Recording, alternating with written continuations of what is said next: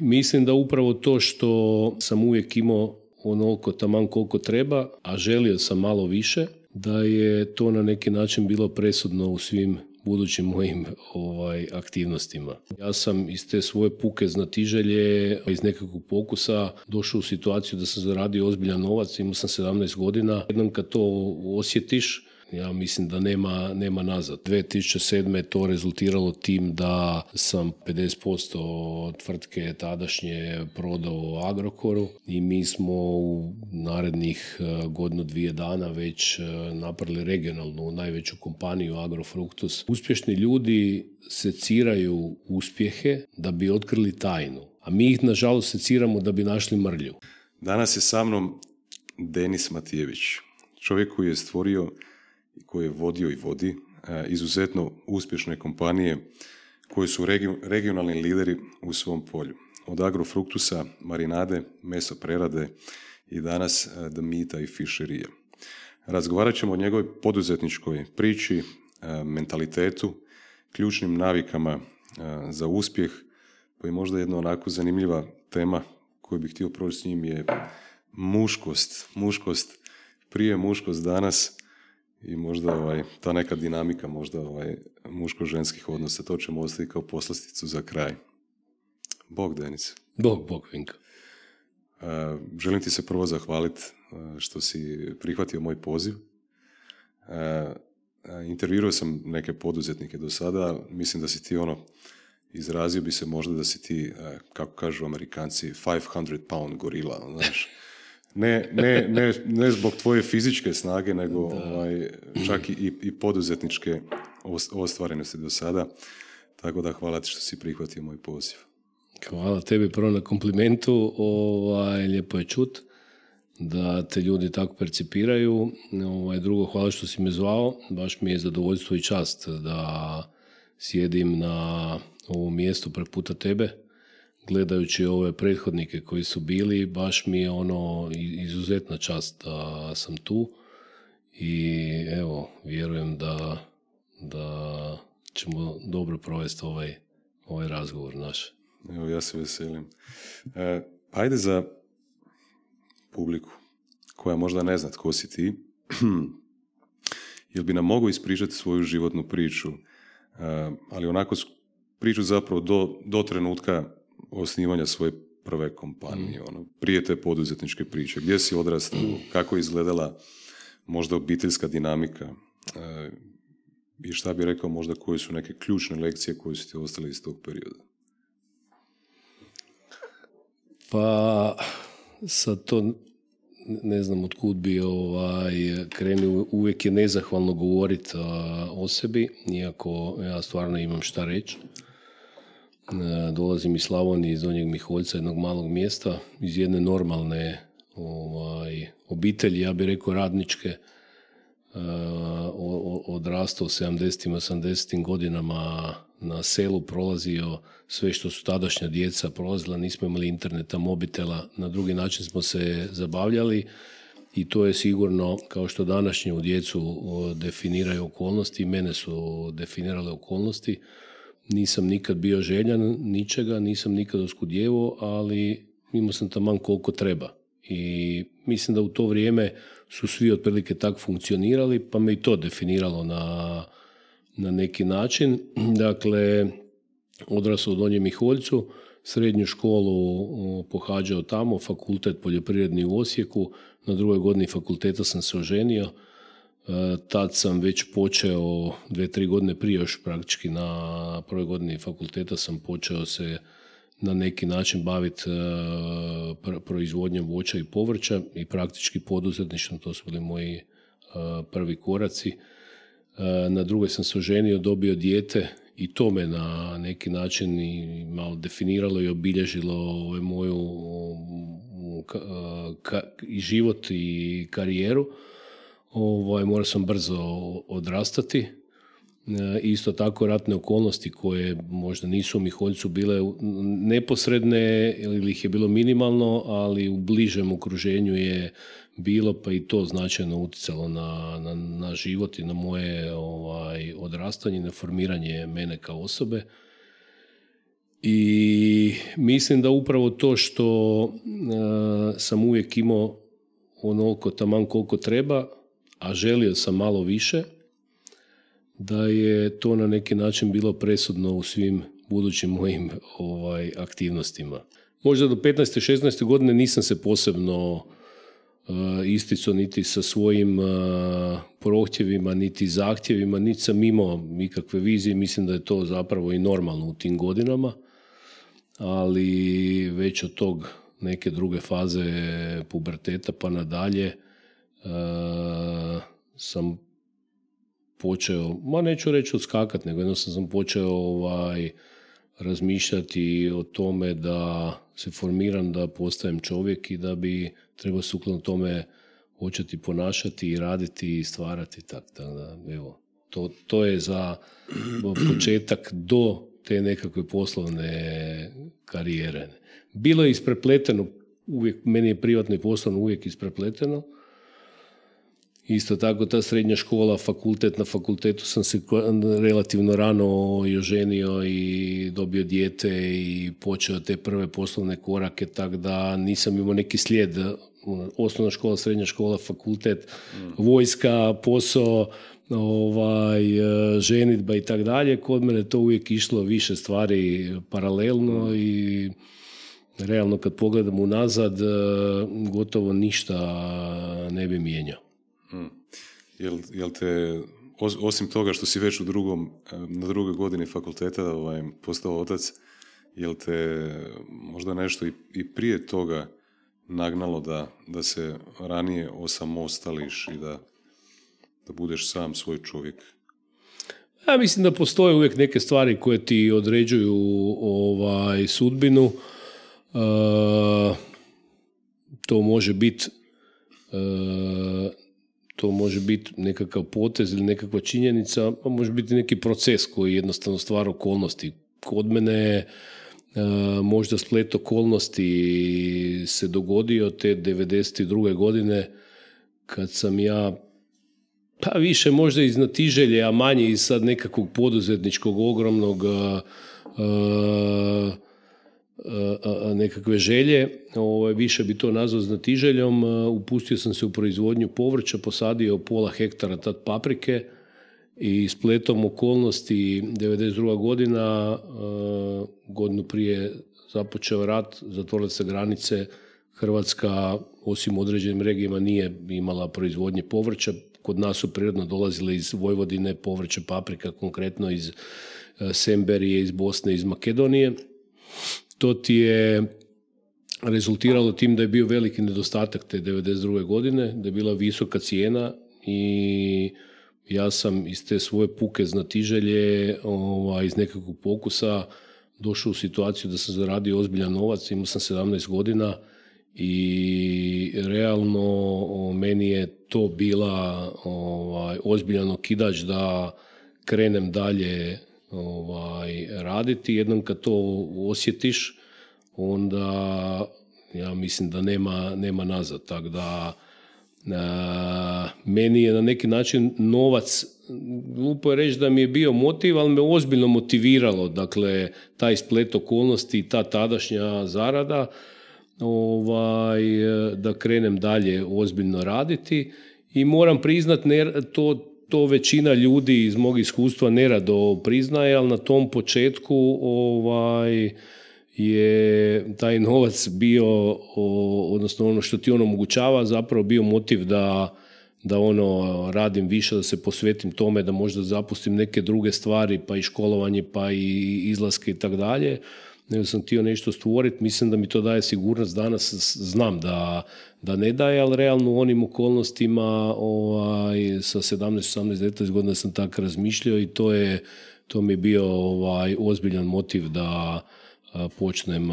ozbiljno raditi i stvarati. Kako se osoba osjeća kad ima 17 godina i kad se 17 godina već postigne takav uspjeh?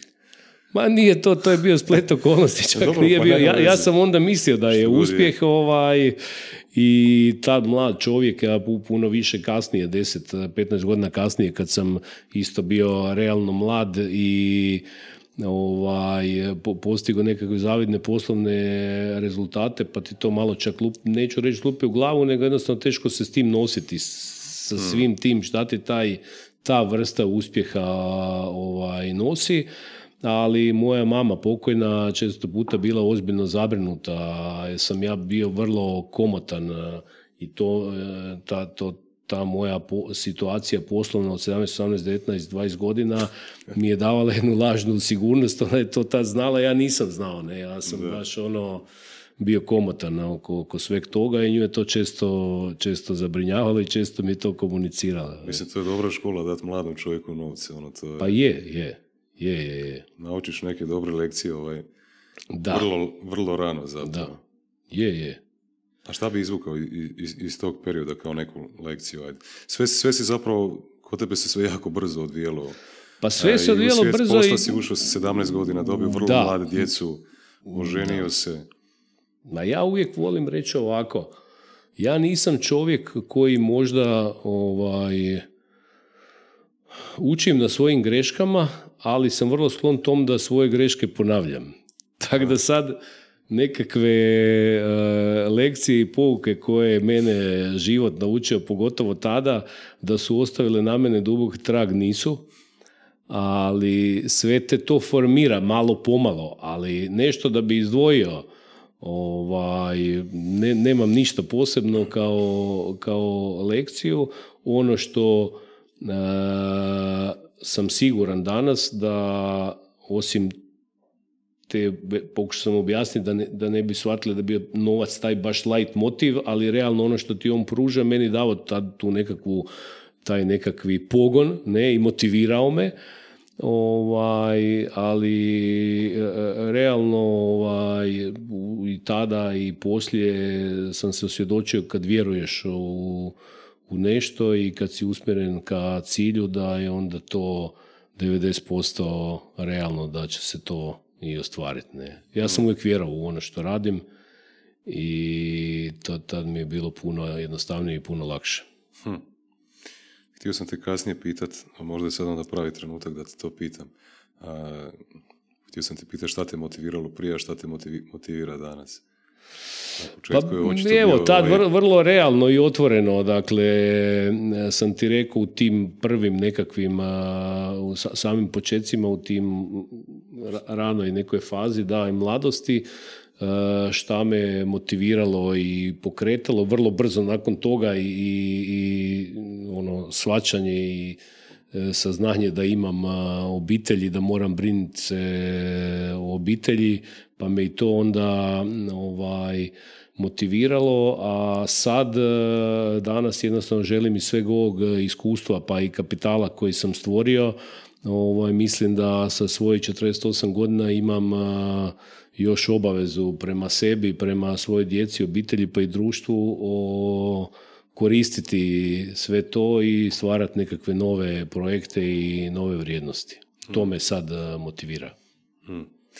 Kad si, kad si osjetio da ti se dogodio taj nekakav switch, ono, neka promjena, da, da si se prestao više fokusirati na sebe, ono, očito si sebe zadovoljio kroz taj financijski uspjeh i sve stvari, nekako si, realizirao si se, ovaj, ostvario si svoje, možda ciljeve, naravno imaš ciljeva vjerovatno i dalje.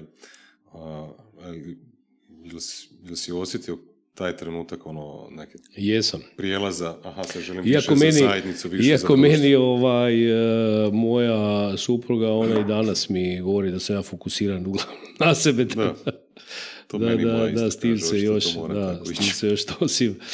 Ali, mm, ma realno sam imao čak, e, ja bih rekao, i ozbiljnu krizu s 32 godine, e, sam došao do nekog cilja koji sam si možda deseta godina ranije postavio i ja bih rekao da je bio jako ambiciozan, iz današnje perspektive bio jako ambiciozan cilj, ali spletom okolnosti sam ga ja dostigao i onda sam imao jednu krizu da shvatiš ono s 32 godine sve što si želio napraviti u životu da si napravio. Nisam znao tad za više, nisam razmišljao nikad o nikakvim. Bio sam toliko usmjeren na cilj da o ničem van toga i dalje od toga nisam razmišljao. Samo sam bio fokusiran da, da, da taj cilj svoj eh, dostignem i da ga realiziram. I onda se ga realizira i onda šta sad? Ja sam jednostavno izgubio motivaciju. Meni je trebalo šest mjeseci da dođem k sebi i da malo sagledam stvari iz nekog drugog kuta, da izađem iz tog uh, svog stanja di sam fokusiran samo isključivo na cilj i niš drugo ne vidim. Tad sam imao nekakvu ovaj, uh, krizu, ja bi čak uh, i u nazvu, da nisam znao jednostavno šta ću dalje ovaj, raditi, kako da se ponašam. Znaš, ono, šta ću sad, sve sam mm. napravio i to je to. Ne? Nisam se više dovodio u takve situacije, budem toliko usmjeren ovaj, mm. na cilj, ali to je evo nekakvo iskustvo koje valjda isto treba proći. Da, to se ono često često se sjetim te židovske, pa je sad popularno danas možda aktualno zapravo ovaj, pričati o židovskim izrekama. Da, da. E, da Bog da ti se ostvarile sve želje. Da, da. To je njihova najveća kletva zapravo. Jel? To je nevjerojatno, da. Da. Ali eto, ja sam to imao s 32 godine. Ali samo zato što sam bio toliko fokusiran na cilj, da nisam ovaj, van toga promatrao stvari, niti se bavio tim i to mm. je s jedne strane je dobro, a s druge strane ima i negativnih ovaj, efekta. Srećom, brzo sam mm. to prebrodio tu krizu. A, šta si naučio o, o, o novcu, koje stvari i koje probleme rješava, a koje ne rješava? I koliko je Mislim, novac je sredstvo bez kojeg uh, možemo mi sad floskule tu nekakve, novac je ono, novac je ono, uh, novac je jednostavno sredstvo koje je nužno da bi mogli funkcionirati i tu nema opće nema uopće nikakve dvojbe ni dileme. Ono što za sebe mogu reći da moj odnos prema novcu Uh, i dan danas i to, to je možda nekak, nekakva moja mana da ne znam se s tim nositi, odnosno ne znam ga dovoljno cijeniti iako sam svaku kunu zaradio sam, ali ne znam se prema njemu ovaj, odnositi, ne znam ga čuvati, ne znam ga paziti, ne znam ga maziti, ne znam ga staviti negdje sa strane, kod mene se rijetko ugrije, ovaj, nego odmah ide dalje i jednostavno, znaš, nisam sad fokusiran daj da samo stvaram, da grabim, da neku hrpu tamo radim, jer to mi je sigurnost, nije mi apsolutno sigurnost, možda sam nekad tako razmišljao, ali to, to, to nije to, ali nažalost bez tog se, bez tog se ne može, ne. E sad, e, ključno ga je stalno stvarati. Da bi mogao ići dalje, moraš ga, moraš ga stvarati i onda možeš normalno funkcionirati. Ja i po poslovi i tvrtke i tako. Hmm. Zašto se odlučio za poljoprivredu? Je to bila, bila slučajnost ili? Ha, opet splet okolnosti, odrastao sam u takvom tamo okruženju, spletom okolnosti ljudi oko mene su tad započinjali isto baviti se tom poljoprivredom, povrtlarstvom zapravo malo intenzivnije i evo, splet okolnosti dogodila se ta 92. nekakva akumulacija i tad me to zaintrigiralo. Možda da se nije to dogodilo, ne bi nikad se bavio poljoprivredom, jer tad je jako puno ljudi jednako kao ja, imao si na selu djeda, baku, svaki ima neki komad zemlje, jednu kravu, neke svinje i tako Meni to bilo normalno, ali nije to bio razlog zašto sam se ja odlučio baviti ovaj poljoprivredom, nego evo splet uh, zaista okolnosti. uh, poljoprivreda, sad da, da, da, malo odem dalje, ovo zašto, zašto sam to izabrao, evo spletom okolnosti, ali inače mislim da je to u Hrvatskoj, a i, i drugdje gdje postoje resursi da se može proizvoditi hrana, da je to jako bitna grana privrede. Nažalost, ona u Hrvatskoj nije tretirana i nema mjesto koje bi trebala imati. Nije važno samo s aspekta proizvodnje hrane i nekako bavljanja gospodarske djelatnosti. Jako je važno za očuvanje naših ruralnih uh, krajeva i što je proizvodnja ovaj, slabija, nama na, nažalost jedan negativan trend, ta, to nam i ruralni krajevi ovaj, se prazne, a kad se neki prostor prazni, onda je nužno da propada. Tako da poljoprivreda ima ne samo ekonomski, ima jedan socijalni aspekt, ima što je jako važno demografski aspekt. Ne? Da, to si totalno pravo, da. Da. Eto, tako da no, i mi imamo strašne te potencijale, poljoprivrede ne koristimo ih. Dovoljno dobro i ne koristimo ih na pravi način i onda nam se to reflektira na ukupno stanje naše na selu. Koja je država recimo u Europi ovaj, ima da bi mogao reći da ima dobar, dobar primjer e, razvijenog ruralnog dijela države i se sve normalne države se brinu o tom da... Meni pada na pamet Bavarska, recimo, odmah kao nekakav prvi možda svijet. A Bavarska je intenzivna poljoprivredna proizvodnja, sigurno, i strašno su razvijeni ti ruralni krajevi, ali gledajući Hrvatsku, mi imamo tu geografsku i klimatsku raznolikost. Dakle, od eh, nekakve mediteranske klime preko brdsko-planinske, do ove nizinske naše tamo panonske ova, i ta raznolikost nam je sigurno jedna komparativna prednost koju mi isto tako ne, ne koristimo. Bavarska možda je ekstreman primjer jer je vrlo intenzivno intenzivna poljoprivredna proizvodnja, ali ima krajeva tu nama bliže, pa čak i Slovenija, da ne govorim Austrija, kad prolaziš pa vidiš ove njihove, njihova sela po, po mm. brdima, kako to izgleda, to je produkt jednostavno bavljenjem tim ruralnim krajevima i ljudima koji tamo žive i proizvodnjama koje nisu toliko intenzivne kao što je u Bavarskoj, na primjer, ali i ekstenzivne proizvodnje uz poticaje, a poticaje idu zbog toga da bi se nadoknadila ta nekakva razlika u dohodku i da bi se zapravo ljudima omogućilo da iz tog svog ekstenzivnog rada ostanu da mogu normalno živjeti, da ostanu u tim ruralnim krajevima, jer to je bitno da se kraj i krajolik da se očuva. Hmm. Kad bi onak u, u nekoliko minuta ovaj, a vjerujem da, da analiziraš je problem čitavu svoju, svoju poslovnu karijeru zašto Hrvatska malo sam pogledao neke intervjue koje si dao i za televiziju bio si kod Zorana Šprajca, to, taj sam klip baš vidio. koji, su, koji su osnovni problemi zašto Hrvatska ne može ostvariti taj svoj potencijal poljoprivredni i zašto ne može, ne može sačuvati taj ruralni dio zemlje takvim kakav je koji, koji su to, da li je to pitanje mentalnog sklopa, ono kao pa na nekakvoj najdubljoj razini, e, kako svi uvijek se žalimo da, da nam mentalitet nije tamo gdje bi trebao biti, ili su nekakvi drugi Ja ne bih rekao mentalitet, ja bih rekao prvo ovak, ljudi uvijek idu liniju manjeg otpora. Dakle, masa, masa ljudi, masa dolazi od turske riječi tijesto. Znači da je lako modelirati tim. Ja ne bi krivio ovaj, isključivo ljude i naš mentalitet, krivio bi sve, sve nas dionike, dakle od politike, gospodarstvenika, proizvođača i svi drugi dionika, pa i potrošača na kraju krajeva. Žitelja Hrvatske svako nosi svoj dio odgovornosti.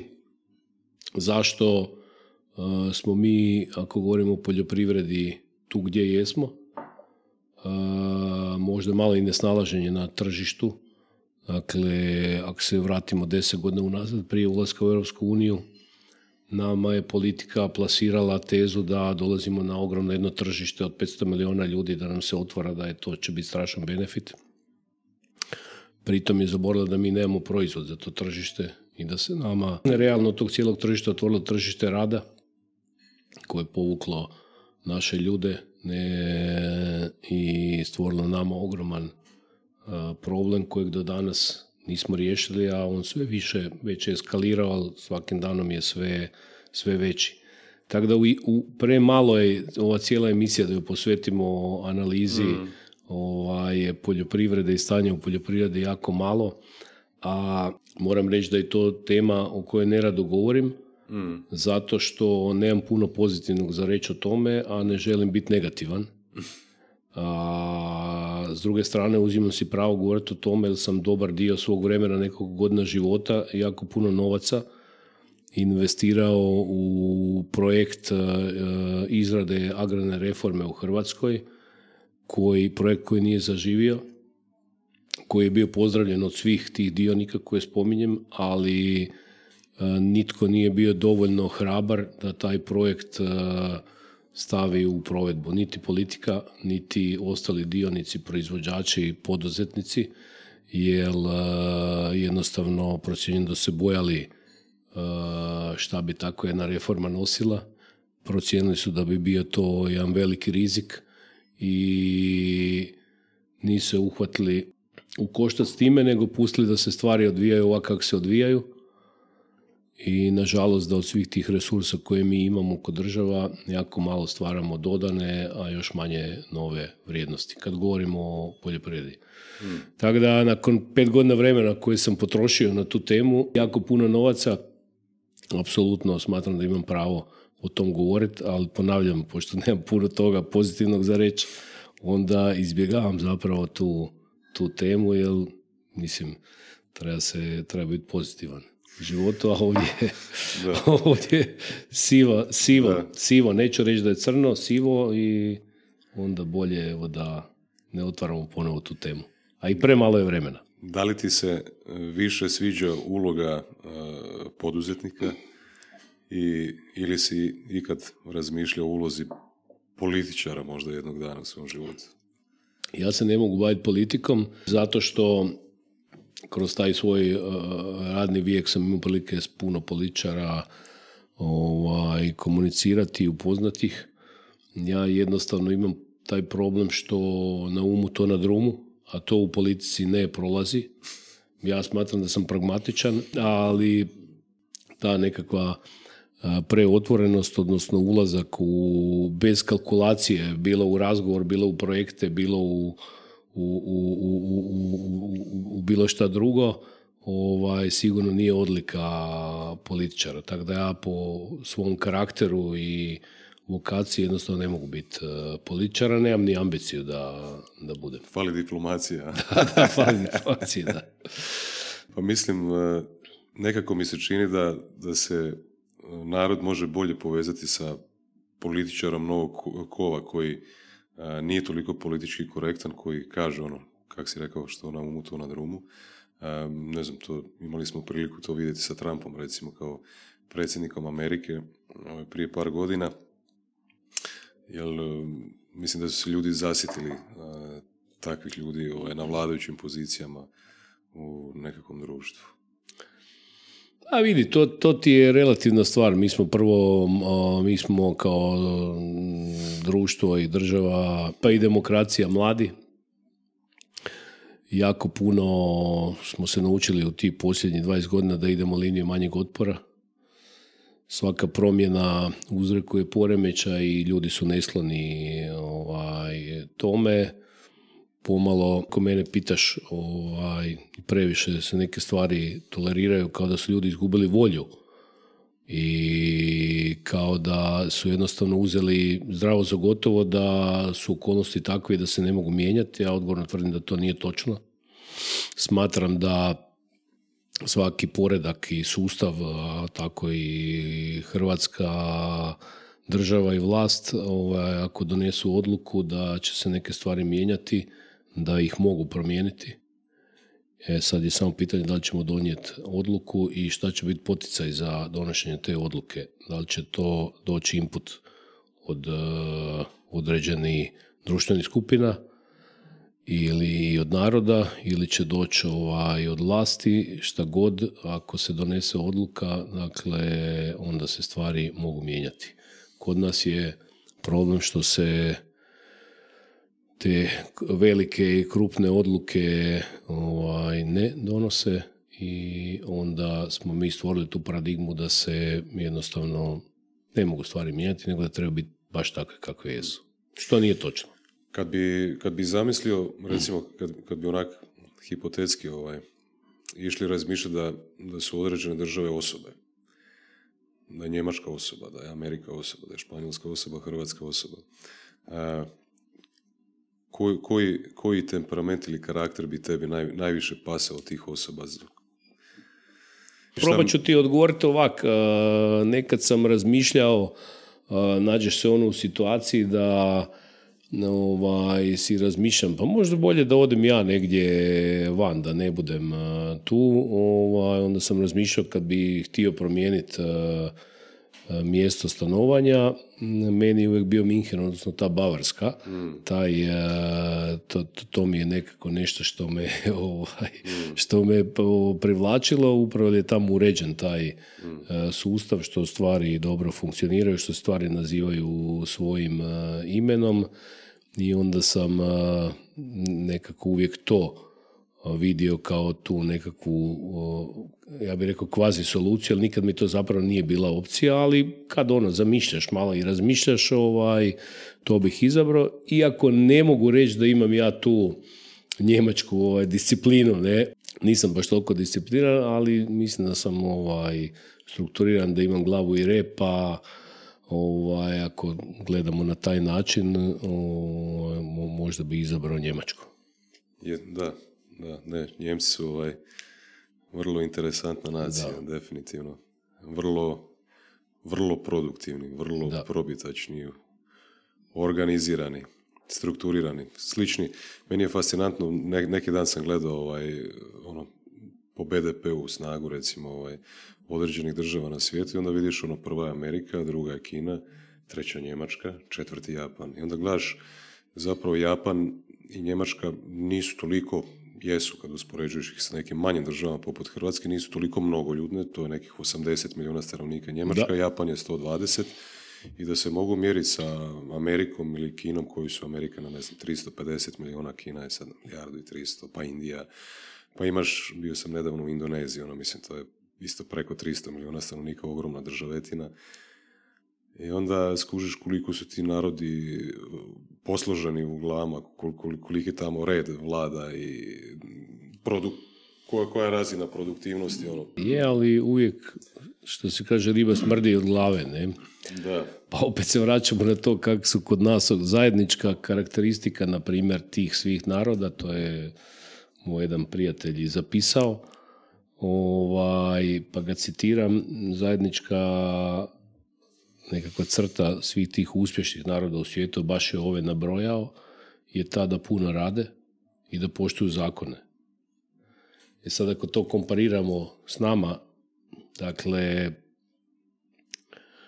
mi neću reći da mi nismo vrijedni kao narod, mi to sigurno jesmo, ali opet su okolnosti te koje e, daju ljudima da idu nekad linije manjeg otpora i da mogu drugačije i sad kad je se te okolnosti ponavljaju iz dana u dan, iz godine u godinu, mi smo došli u situaciju da nama je primarni cilj kod e, ljudi da imaju nekakvu drugu, treću, četvrtu, petu nekretninu u vidu nekakvog apartmana, poslovnog prostora ili bilo čega i da to rentaju jer im to daje neku sigurnost, puno manje su spremni se izlagati nekom riziku i puno manje se izlagati poslu, ovo je puno jednostavnije. I sad smo se mi doveli već kad se to puno godina ponavlja, da smo mi usmjereni na to rentijerstvo,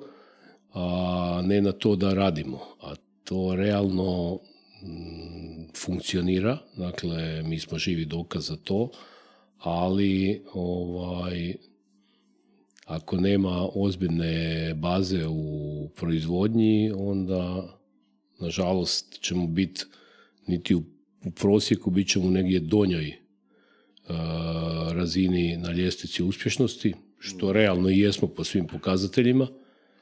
Dakle, onog momenta kad shvatimo da se živi od rada i da moramo jako puno raditi i da moramo poštivati zakone koje nam naša vlast donosi, a mi smo izabrali vlast, dakle mi smo to odredili. Kad budemo spremni to poštivati, onda ćemo na ljestvici toj uspješnosti moći se penjati gore. Dok to ne budemo shvatili, nećemo moći. Slažem se. Iako se ne moram služiti, ali slažem se.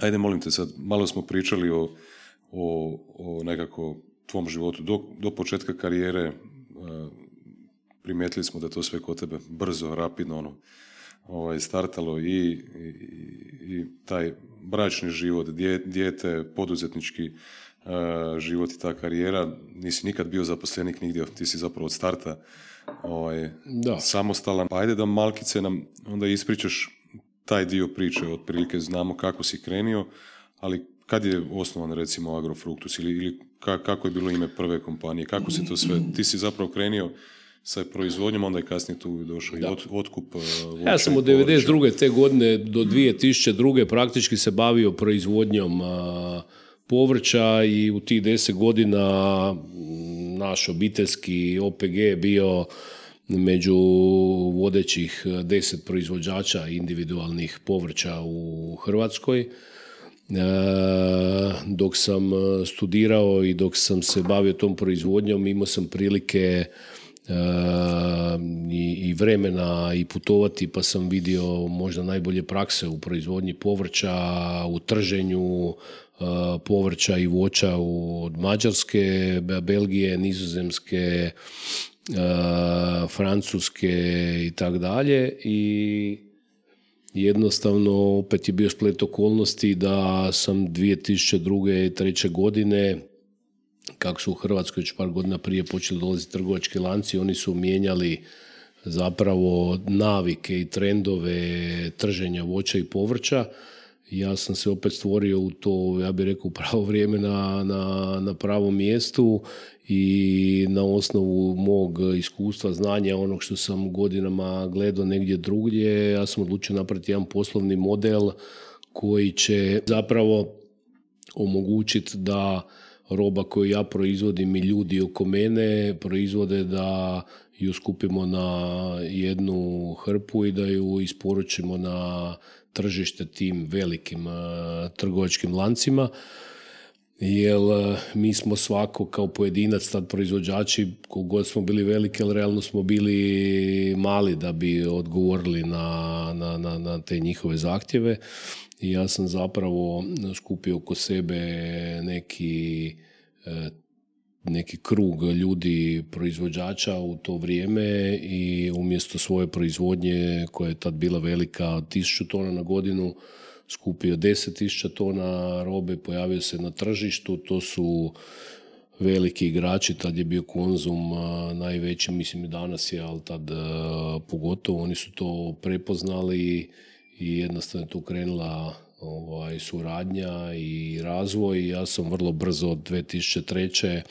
Eh, kad sam krenio s tom aktivnošću osnivanja tih, tih tog otkup, otkup, modela otkupa, 2004. sam ga već proširio tamo iz Slavonije na Podravinu, 2005. na Dalmaciju, išao sam u centre proizvodnje i po copy-paste modelu zapravo organizirao otkupne centre za otkup voća i povrća, to kolekcionirao, na neki način unificirao kroz pakiranje, označavanje i tako dalje isporučivo na, na tržište.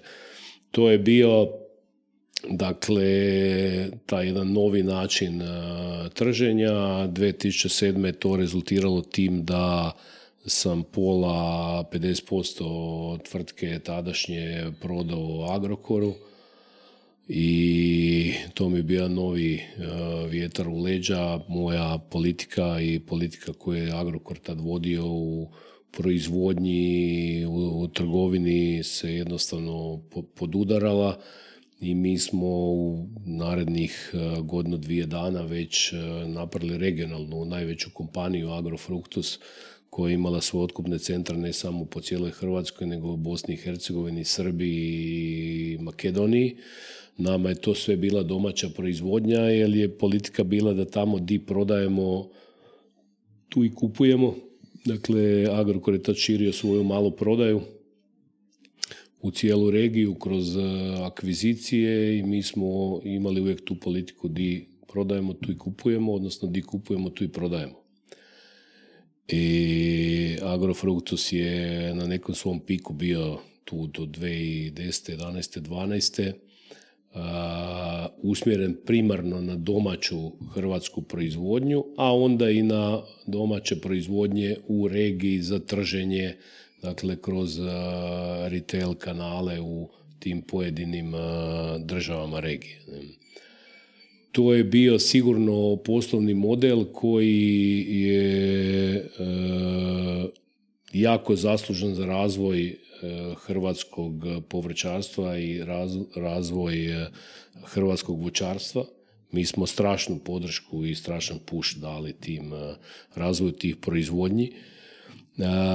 Od 2012. godine malo opet politika mijenja jedan koncept, jer ako se vratimo 20 godina unazad, mi smo lutali svakom promjenom politike, svake četiri godine mi mijenjamo koncept. Od koncepta, koncepta jedne kokoši i jedne krave, onda idemo na koncept sto kokoši i sto krava za četiri godine, pa se onda opet promijeni vlast, pa onda dođe u koaliciju HSS, pa onda opet idemo na dve kokoši i dve krave i dve krmače, a poljoprivreda je grana koja ima koeficijent obrtaja jedan.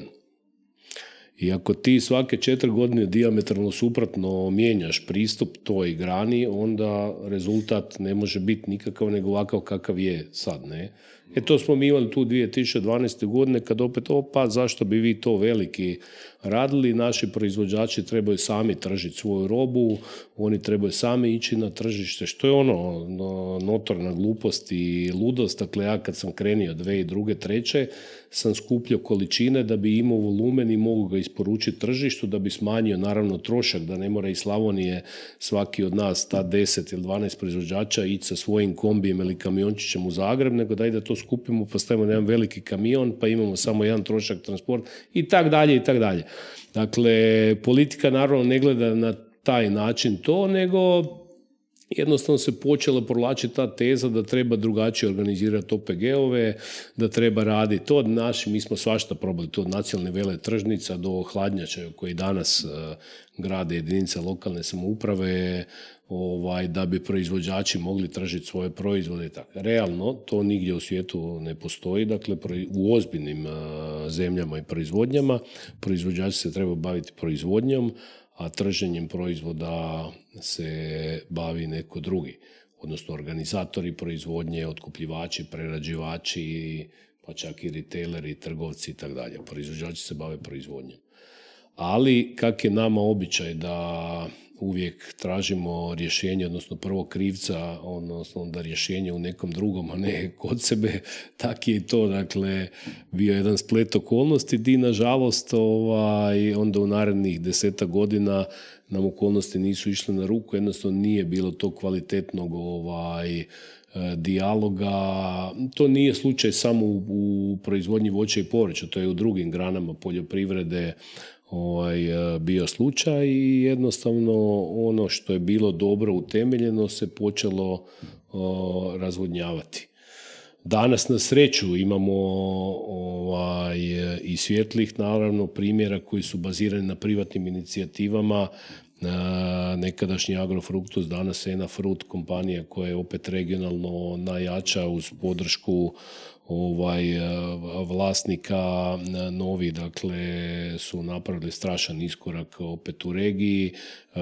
Ima pozitivnih primjera gdje su proizvođači se povezali kroz ne znam PZ Jabuka koja je ozbiljan sad proizvođač i skladištar i trgovac jabukama. Dakle nije sve uh, tako loše, ali to je zasluga privatne inicijative. Generalno, sustavno mi nismo to ovaj, dobro bili posložili. Tu je tu od te 2012. nakon 10 godina što smo radili ovaj, e, rast e, i razvijali se, krenula jedna silazna putanja, pa sad ako bi gledali nekakve statistike 2010. i 2000 20. ili 23. nama je danas proizvodnja voća i povrća puno, puno manje nego je bila tada. Opet, e, ja ne volim e, krivicu prebacivati na nekog drugog, ali iz mog iskustva i sveg tog što sam radio ti proteklih godina, bi rekao da je u ovom konkretnom slučaju voćarstva, povrtlarstva i našeg biznisa, da je tu podijeljena odgovornost na proizvođače, trećina na donositelje odluka, trećina i na nas kao neko ko je organizirao to i tržio trećina. Ne?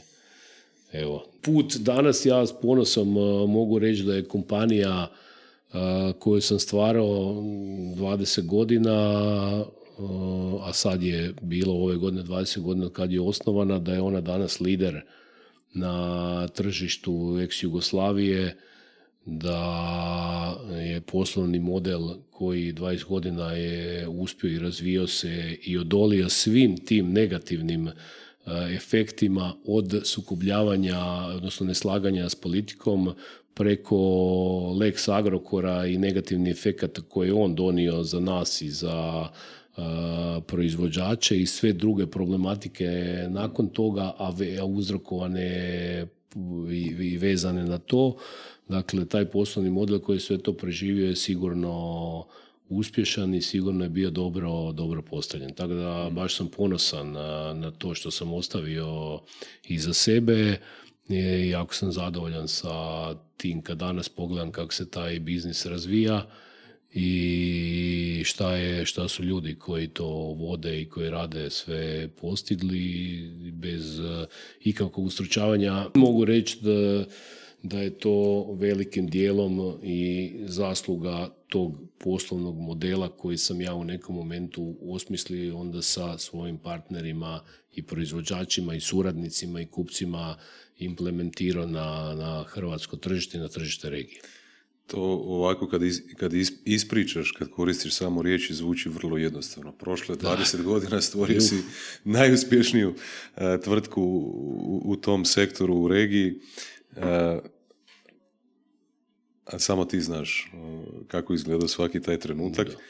A, ono što mene zanima, nekako to volim pitati poduzetnike, kako si učio kroz, kroz taj period? Da li si ikad bio tip koji je čitao knjige recimo ili koji se na nekakav drugačiji način informirao ili slušao druge ljude ili, si tip koji više ono ide um, uči iz svojih grešaka, koristi Već sam ti rekao da iz grešaka, iz grešaka ne učim.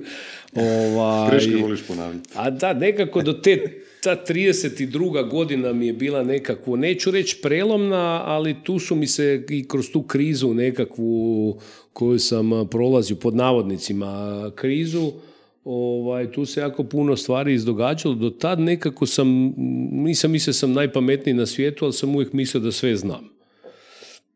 A zapravo sam bio u jednom uskom tom svom segmentu posla, kak sam bio fokusiran na taj na taj cilj, stvarno sam se tu trudio, inače mi je to geslo da ako nešto radim da i učim svoju djecu tako da šta god da rade, nek rade šta god žele, ali nek se trude da budu najbolji. Ne da imaju bolesnu ambiciju, nego da se trude da budu najbolji. Ja sam isto se tako ponašao, trudio sam se da budem najbolji i često sam uspjevao ovaj, u, u, u tome, ali bio sam malo i tvrdoglav, bio sam malo sueglav, jer ti ti rezultati koje sam ostvarivao, naravno da ti oni malo mladom čovjeku da imponiraju i da često puta ovaj, nisi realno svjestan situacije, misliš da si pametniji i bolji nego što mm. zaista jesi. Tako da ja nisam do tad, prvo nisam imao vremena, drugo nisam imao opće potrebe da čitam knjige, jer šta će mi to kad sve znam, ne? Niti da ovaj, razgovaram s ljudima, nisam imao ponavljam ni vremena, a ni potrebu ovaj, da razgovaram s ljudima koji znaju više od mene. Tad sam nekako počeo mijenjati uh, pristup, jer ta, ta ekspanzija koju smo mi imali i taj pritisak uh, u tom momentu poslovni jednostavno ti dovodi, do, dovodio do toga da sam počeo griješiti i onda sam se počeo propitkivati zašto se to događa. Greške prvo što su skupe, a drugo ovaj, e, ako želiš biti lider, onda e, moraš e, jako malo griješiti jer ti ljudi greške ne praštaju. I što ti se više grešaka ponavlja, ovaj, ti gubiš autoritet kod e, svojih ljudi prvo, a isto tako na tržištu.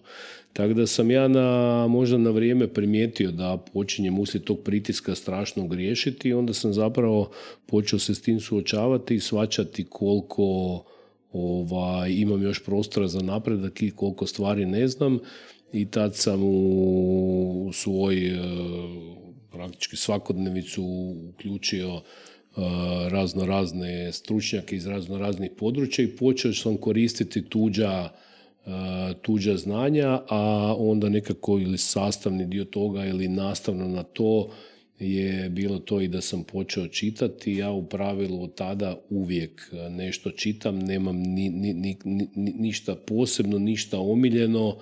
Ovaj, neću reći da čitam sve redom, nego jednostavno slušam kroz svakodnevicu druge ljude svoje koje srećem kroz život i uvijek je to nekakva ili preporuka ili tema i na taj način odabirem ono šta ću čitati, a davno sam evo već shvatio da da ne znam baš sve najbolje i da je uvijek ima prostora za napredak i da zaista ono čovjek se uči dok je živ nije floskula, nego to, to je zaista, zaista tako.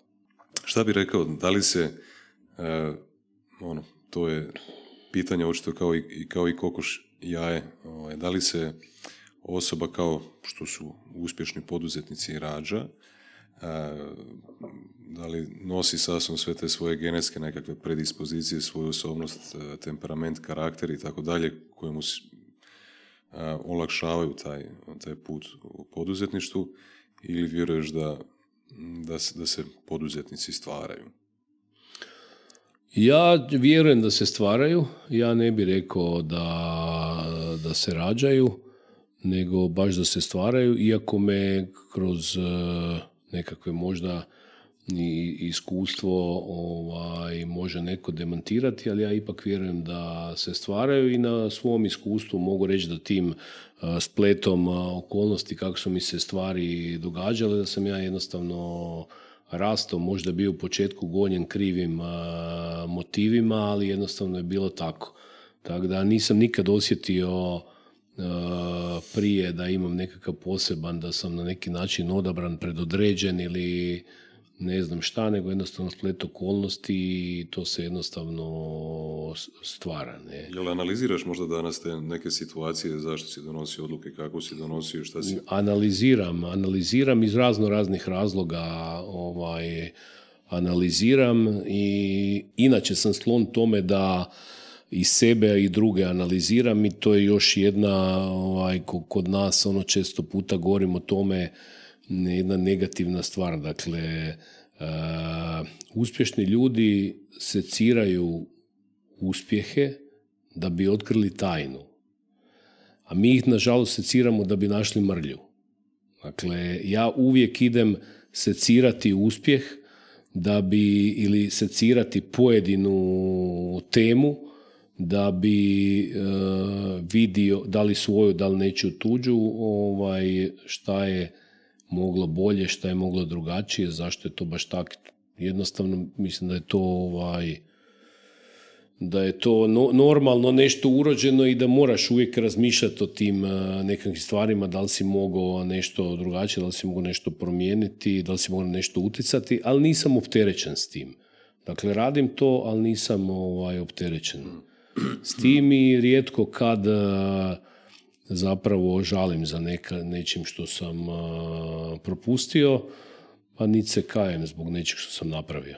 To, to je jednostavno moj neki životni moto, ali to ne znači da se ne vraćam unazad i da ne analiziram neke stvari. Generalno kad gledam, ovaj, jako malo toga bi zaista mijenjao i stvarno sam ono ponosan na sve to što sam kroz život prolazio, kroz tu svoju poslovni dio života isto tako i jako, jako malo bi mijenjao. Kad uđeš u detalje, naravno da ima mm. puno toga što bi se dalo promijeniti, ali generalno ovaj, gotovo ništa. Na koji način si, recimo, možeš reći, možda ti je svježije sada kako to radiš? Ono, da li imaš nekakve trenutke praznog, praznog hoda, pod navodnicima praznog hoda, kad voziš auto, da li svaki put slušaš glazbu ili voliš ostaviti si te trenutke ono, za možda da ti se neke stvari u glavi otpetljaju da, da, da, da možeš razmisliti o nekim situacijama i o nekim sljedećim koracima, odlukama. Da li imaš možda neke trenutke kad si sam kući pa ono, sjedneš na večer ili na terasu ili negdje ili neku svoju omiljenu prostoriju u kući pa pustiš da ti se malo ono, sve te misli od tog dana slegnu da vidiš koji ti sljedeći. Da li imaš te neke trenutke introspekcije, planiranja? Ja to, ja to u pravilu imam. Dakle, u pravilu gledam da svaki dan sat do sat i pol vremena odvojim samo za sebe, da budem sam sa sobom, sa svojim mislima ovaj, i mislim da je to jako važno kao što je e, tijelu potreba nekakav odmor ili u prehrani post e, i dobro došao je tako, mislim da i za um jako dobro, da e, se odmara, i, ali da se aktivno odmara.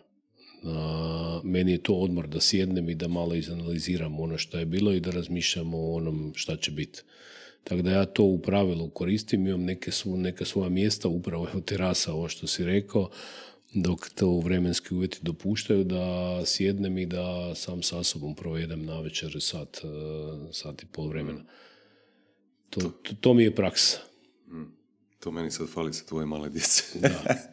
Od šest A meni je to čak, da, da, meni to čak plus, jer sad djeca odu na spavanje relativno rano, kod nas postoji taj e, neki ono red i sad su već dovoljno veliki da znaju da se moraju držati reda i onda idu na spavanje, ova manja, najmlađa kćer, nju još mama ide s njom, tako da ja onda imam tih mm, sat vremena za sebe, ali moram priznati da sam si uvijek to nalazi ovaj, to, to neko vrijeme. Mislim da je to jako, jako važno. Apsolutno.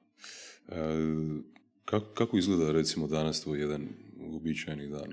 Da li, da li imaš neke te rutine koje njeguješ osim, osim tog, tog nekog vremena za razmišljanje, vremena za, za unwind za sebe? E, rekao si da, da nešto čitaš e, redovito, da li imaš još neke? Ja, ja nemam strogi ovaj, raspored imam. Ja uvijek dva tjedna unaprijed znam gdje ću biti, šta ću najmanje dva, nekad i dva mjeseca ali imam nekakvu rutinu, imam navike, uvijek su oni naravno podložni nekakvim malim promjenama, ali generalno imam nekoliko puta tjedno kad jutarnje sate odvojim za da se posvetim sebi, tijelu kroz nekakvu akt, fizičku aktivnost, e, treninge, e, hodanje, slijeme, šuma, e, bilo šta to obavezno nekoliko dana u tjednu radim u, jutarnjim satima. Ured gledam da mi doručak bude uvijek da ga obavezno imam, da bude lagan, da imam u nekako normalno vrijeme između 13 i 14 sati ovaj ručak, između toga radni dio, poslije toga isto tako ovaj, još dio radno, popodne gledam da si obavezno odvojim vrijeme koje posvetim o, ili obitelji ili prijateljima i evo, moram, moram reći da nekad nisam možda o tom vodio dovoljno računa, a sad što dalje ovaj, vodim računa o tome, jer e, realno ima toliko ideja i nekakvih poslovnih aktivnosti da bi čovjek mogao 24 sata ovaj, raditi, onda se poslije pitanje opće smisla. Tako da, gledam da te nekakve rutine njegujem, nisu strogo, nemam strogo sve propisano, ali imam svoje navike, imam vrijeme za sebe, imam vrijeme za koje posvećujem si fizički i, i, i, i duhovno i, i intelektualno u svakom smislu. Ne? E, jel, jel, bi se mogu sjetiti neke knjige koju si zadnju pročitao? Koju sam zadnju, zadnju čitao? Koju sam zadnju čitao, sad kad to ti dođe ovak pitanje, onda ti ono mozak ovaj zablokira, ali sam ovo ljeto, i čitao sam poslije još, ali ovo sam ti ljeto pročito knjigu na Drini Čuprija od Ive Andrića. Hmm. Jedna knjiga koju sam prije čitao, ali sam prije čitao zato što sam morao, jer ne znam iz kojeg razloga, mislim da nisam nikad do kraja ni pročitao. Sad sam si uzeo ljeto, pročitao sam ju sa potpunim razumijevanjem, možda prva knjiga u životu, a dosta sam i pročitao, ne mogu sad reći da je to bila neka tišće i tišće knjiga, ali sam dosta pročito knjiga. Ovo je prva knjiga u životu koju sam ja od e, prvog do zadnjeg slova pročito s potpunom koncentracijom i razumijevanjem. Nije u nijednom momentu, ja mislim da mi nije ništa odvuklo pažnju. Dakle, i kad sam to pročito, onda mi je bilo puno jasnije zašto je Ivo Andrić dobio Nobelovu nagradu za tu knjigu, jer na takav način opisati ljude, događaje u tom velikom jednom vremenskom ovaj, intervalu, to je prosto ne, ne, nevjerojatno. Ne. Hm. Tako da evo to, kažem ti, baš možda e, prva sigurno, neću reći da je jedina, ovaj, do sad je knjiga koja me ono baš zaintegrirala toliko da sam ju s potpunom pažnjom ovaj, pročitao. Ne znam, ne znam kakav je tvoj osjećaj kako, kako stariš, ja sam mlađi od tebe, ja sam 38 godina, si 10 godina si stariji od mene, čini mi se onda. Da. dok sam bio mlađi imao sam osjećaj da je Slavonija seljačija, znaš. A što sam stariji, sve, sve više uh, razumijem ljepotu ovaj, tog kraja i, i ono kad se sjetiš tih pjesama, ono, i ne znam, još i danas zamiriše trešnje. Kad čuješ to, znaš, to je duboka pjesma zapravo. Da, da, uh. Kad si mlad, sve to uzimaš nekako zdravo za gotovo i nema te neke zahvalnosti, nekakvog tog istančanijeg nekog osjećaja za, za to. I što kaže sad Ivo Andrić, recimo, kad je upisao život tog, tog doba i kako, kako su ti ljudi se, ovaj, kakva je bila dinamika u društvu, ono, To su dobre stvari, ono. Ma jesu i... Peko si, peko si rakiju neki dan, jel Da.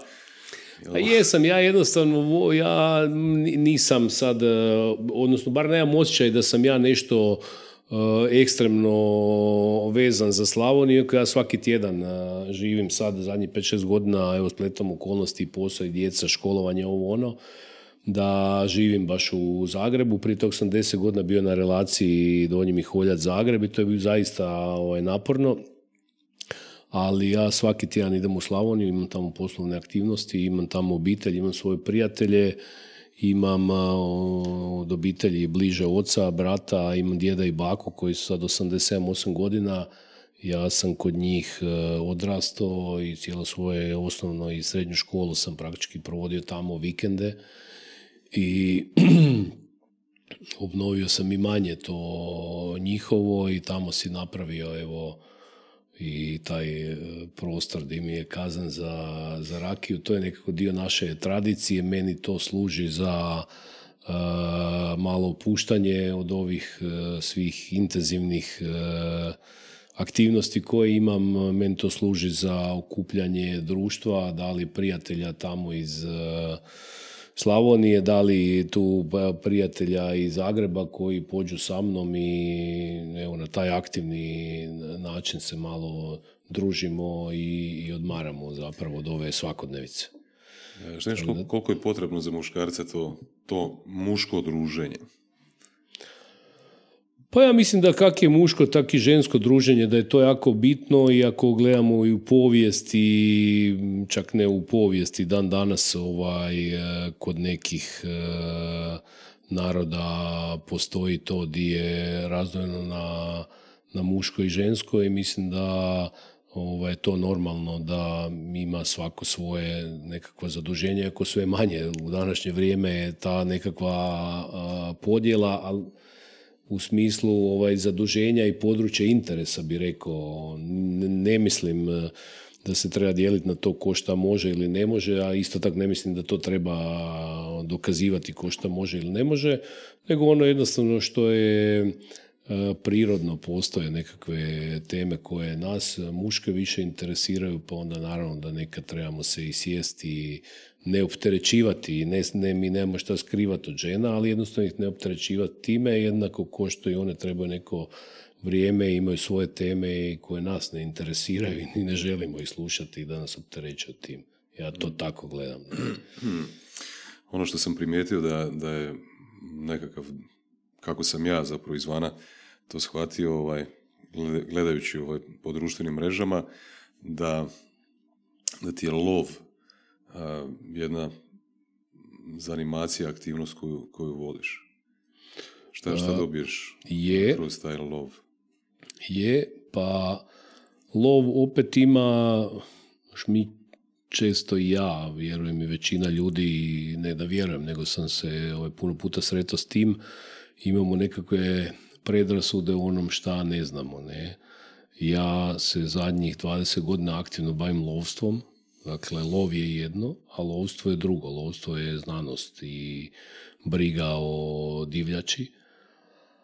A sami lov je ovaj, u nama nekom više, nekom manje ostalo tog genetski što nosimo u sebi, jer smo mi nekad u povijesti davno živjeli kao lovci i sakupljači, pa je nekom manje, nekom manje taj gen, nekom više taj gen ovaj, izražen, meni možda malo više, ali prvenstveno ovaj, ta briga o divljači i omogućavanje uvjeta da divljac se može reproducirati i da može ovaj, stvarati nove generacije i, i, i, ta briga i to praćenje sveg toga, meni je to bilo nešto što me motiviralo, a onda je prirodno da negdje se radi prirodna selekcija, negdje malo podržana selekcija kroz taj lov i odstrel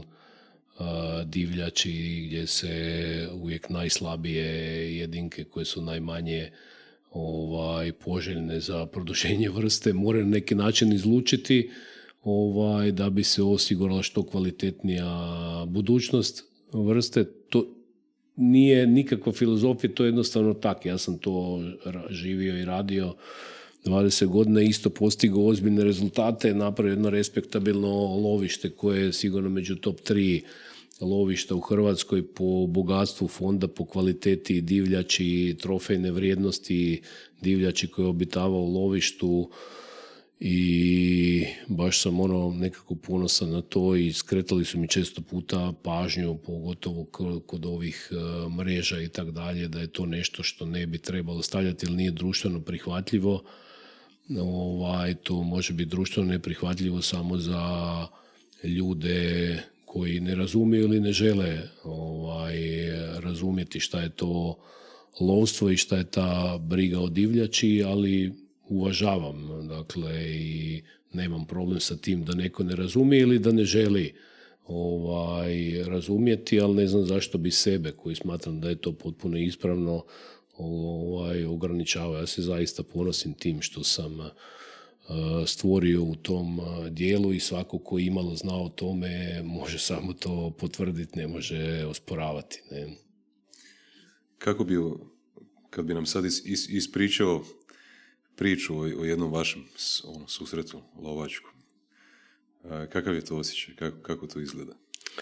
Pa ja sam nedavno svog jednog prijatelja i poslovnog partnera koji je postao ovaj, lovac mladi, pa sam ga vodio u lov, sad je bio period prošao ove Rike Jelena, to je ovaj vrhunac, ja bih rekao, lova, ta Rika i lov Jelena, pa sam njega vodio na jedan način kako ja lovim. Ja lovim vrlo, vrlo aktivno, dakle ne lovim sa čeke da čekam da dođe divljač da ju odstrelim, nego se krećem i dođem vrlo blizu divljači, promatram, snimam, dakle čak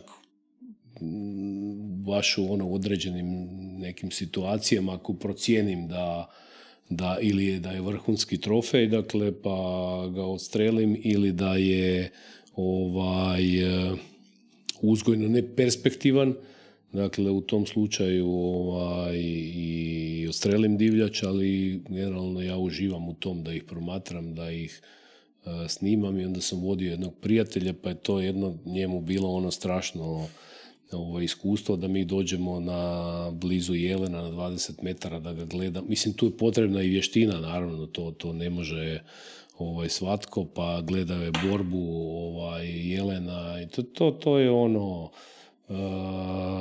strašan jedan osjećaj. Ja uvijek, dakle kad se susrećem sa divljači imam taj nekakav adrenalin, ja, ja mislim da ljudi koji nemaju taj, ne osjete taj, tu navalu adrenalina, da nisu lovci, da nego su ono, ubojice. Ne? Mm. Moraš jednostavno ti srce zadrhtat. Meni, ako govorimo o toj plemenitoj divljači, onda iz nekog respekta i poštovanja prema toj divljač i mi zaigra srce i uvijek je ono to jedan poseban, poseban osjećaj. Bio sam prije par godina, ja, ja volim, nisam bio u lovu nikad, volim prirodu, čak sam nekoliko puta i prespavao ono u šumi, ovaj, šator, vreća ili što god. Volim planinarit i baš sam bio na Papuku i malo smo zalutali, bili od neke označene staze i onako na proplanku iznad nas prošlo jedno šest, sedam jelena, onako u krdu. I svaki put kad vidim tako negdje divljač, ono, blizu sebe, baš ti, ono, o, ostaje taj nekakav osjećaj, ono, divljenja. Kao, je, je.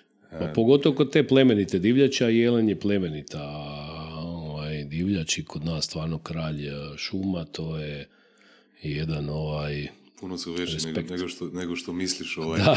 kad ih vidiš na televiziji nego uživo, znaš. Je, je, Baš je velika životinja. Ono. Je, je, je. Jel si, jel si možda ikada razmišljali, si možda bio u Aljasci ili negdje u Americi u tim nekim ovaj...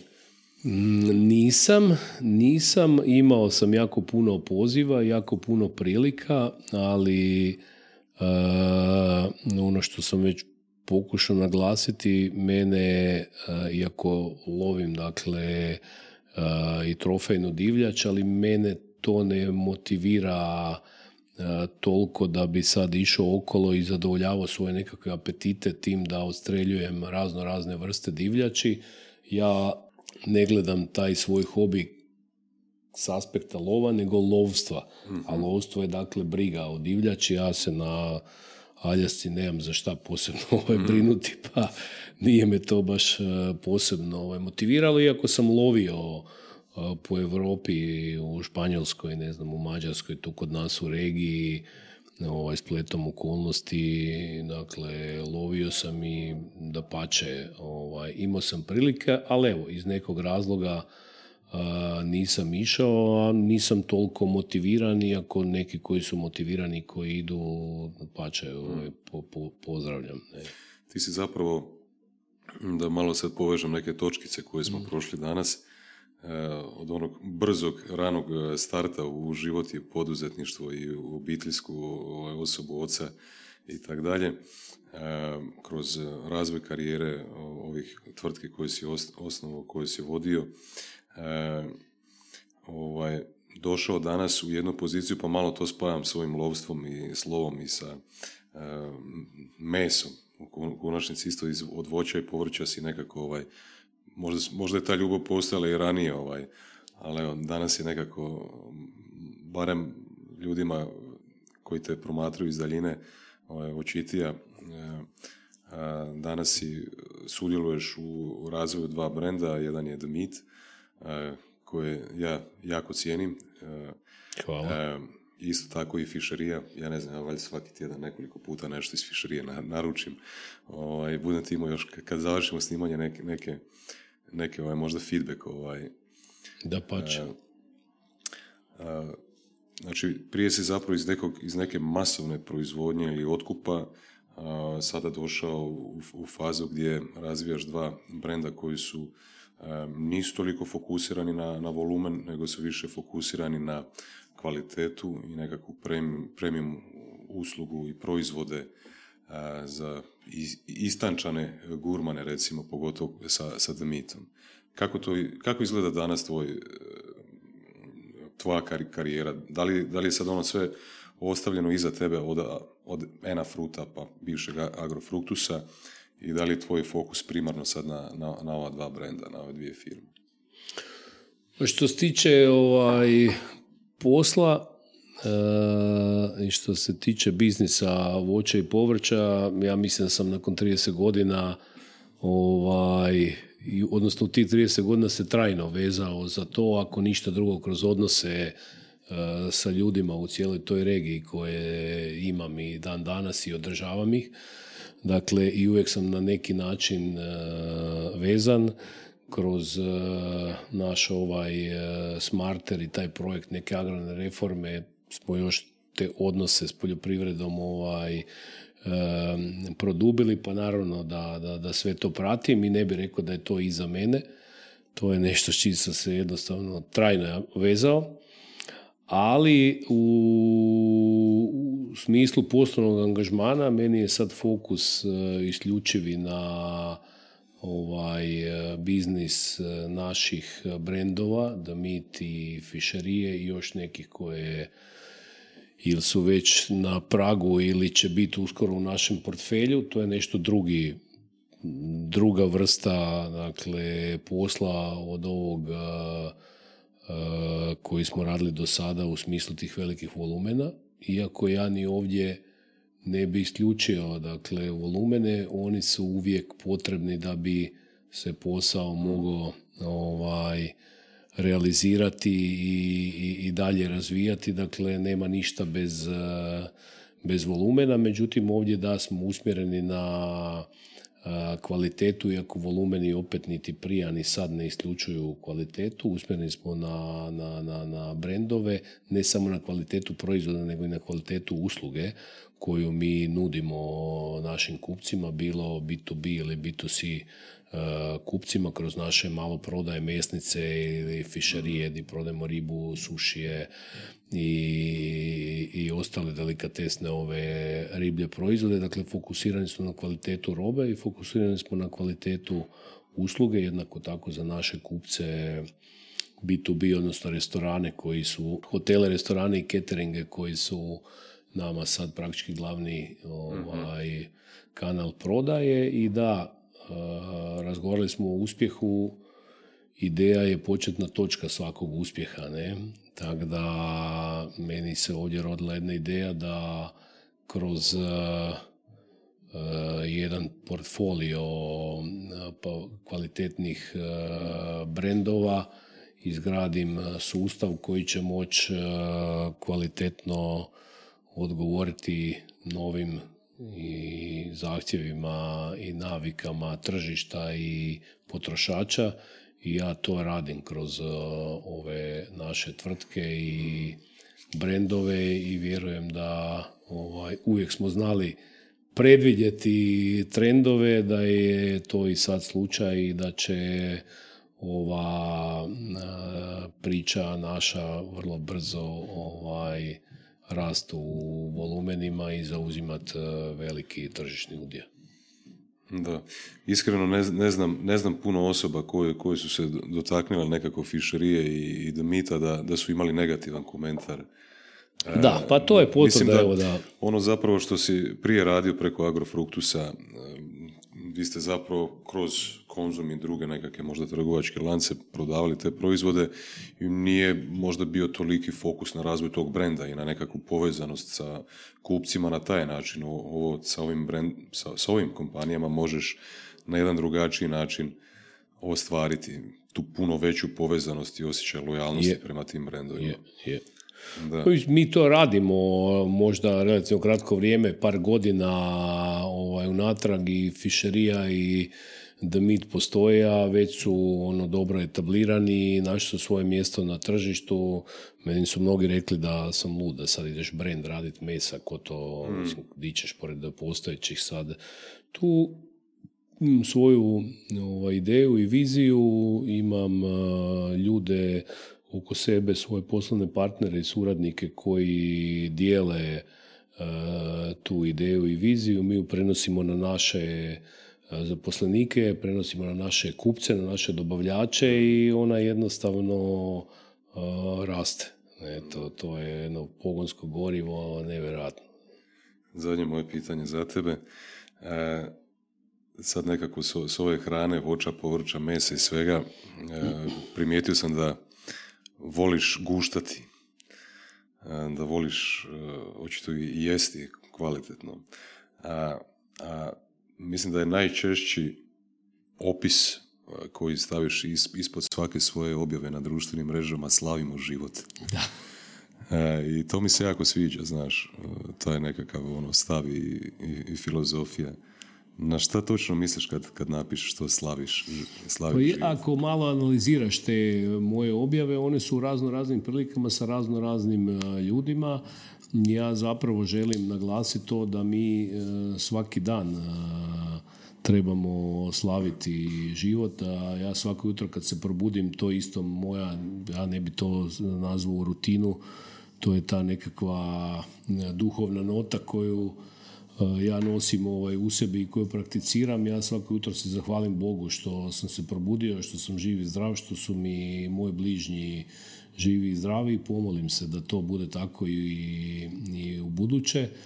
Tako da ovaj, želim zapravo tim poručiti ljudima da trebaju u životu uživati i sve te moje radnje i teme na koje ja stavljam taj taj e, komentar, a razno razne su zapravo da ovaj, treba uživati u životu, da treba slaviti život, ali ne na način da samo jedemo i pijemo i tako dalje, nego svaka, evo viš tu i oko posla i oko obitelji, i oko prijatelja, razno razne su to prigode i razno razne teme.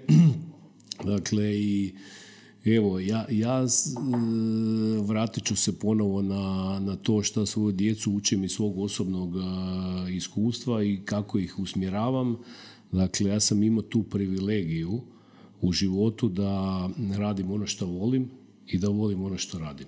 To, nažalost, jako malo ljudi ima i trudim se da svojoj djeci prenesem tu filozofiju, radite ono što volite, i trudite se da budete najbolji u tome. Dakle, ja stvarno svaki dan se zahvalim Bogu, imam zdravu obitelj, odnose, četvero djece, ovaj, trudim se da ih izvedem na pravi put, imam privilegiju da radim ono što volim i zaista nemam niti jedan razlog da ne bi na svaku objavu stavio ovo da, da slavimo život. Ja zaista to činim na sve moguće načine i svaki dan i trudim se da budem e, ovaj, optimista. Mislim da ta pozitivna energija koju koju nosim u sebi i koju širim i prenosim na druge da je jako bitna za e, i kvalitetu života, isto tako za poslovne rezultate. Hmm. Mene se inspirirao da slavim više život. tako da E, hvala ti što si bio gost Lud podcasta, ja sam uživao, mene si, mene si puno inspirirao, mislim inspiriraš me već neko vrijeme iz daljine. Ovaj, napravio si e, genijalne stvari, prekrasne stvari i drago mi je da si došao u fazu kad si odlučio dijeliti to svoje znanje i iskustvo. E, ja ti zahvaljujem na tome u ime svih gledatelja. pa tako, još jednom hvala. A tebi ovaj, vidimo se za tjedan dana.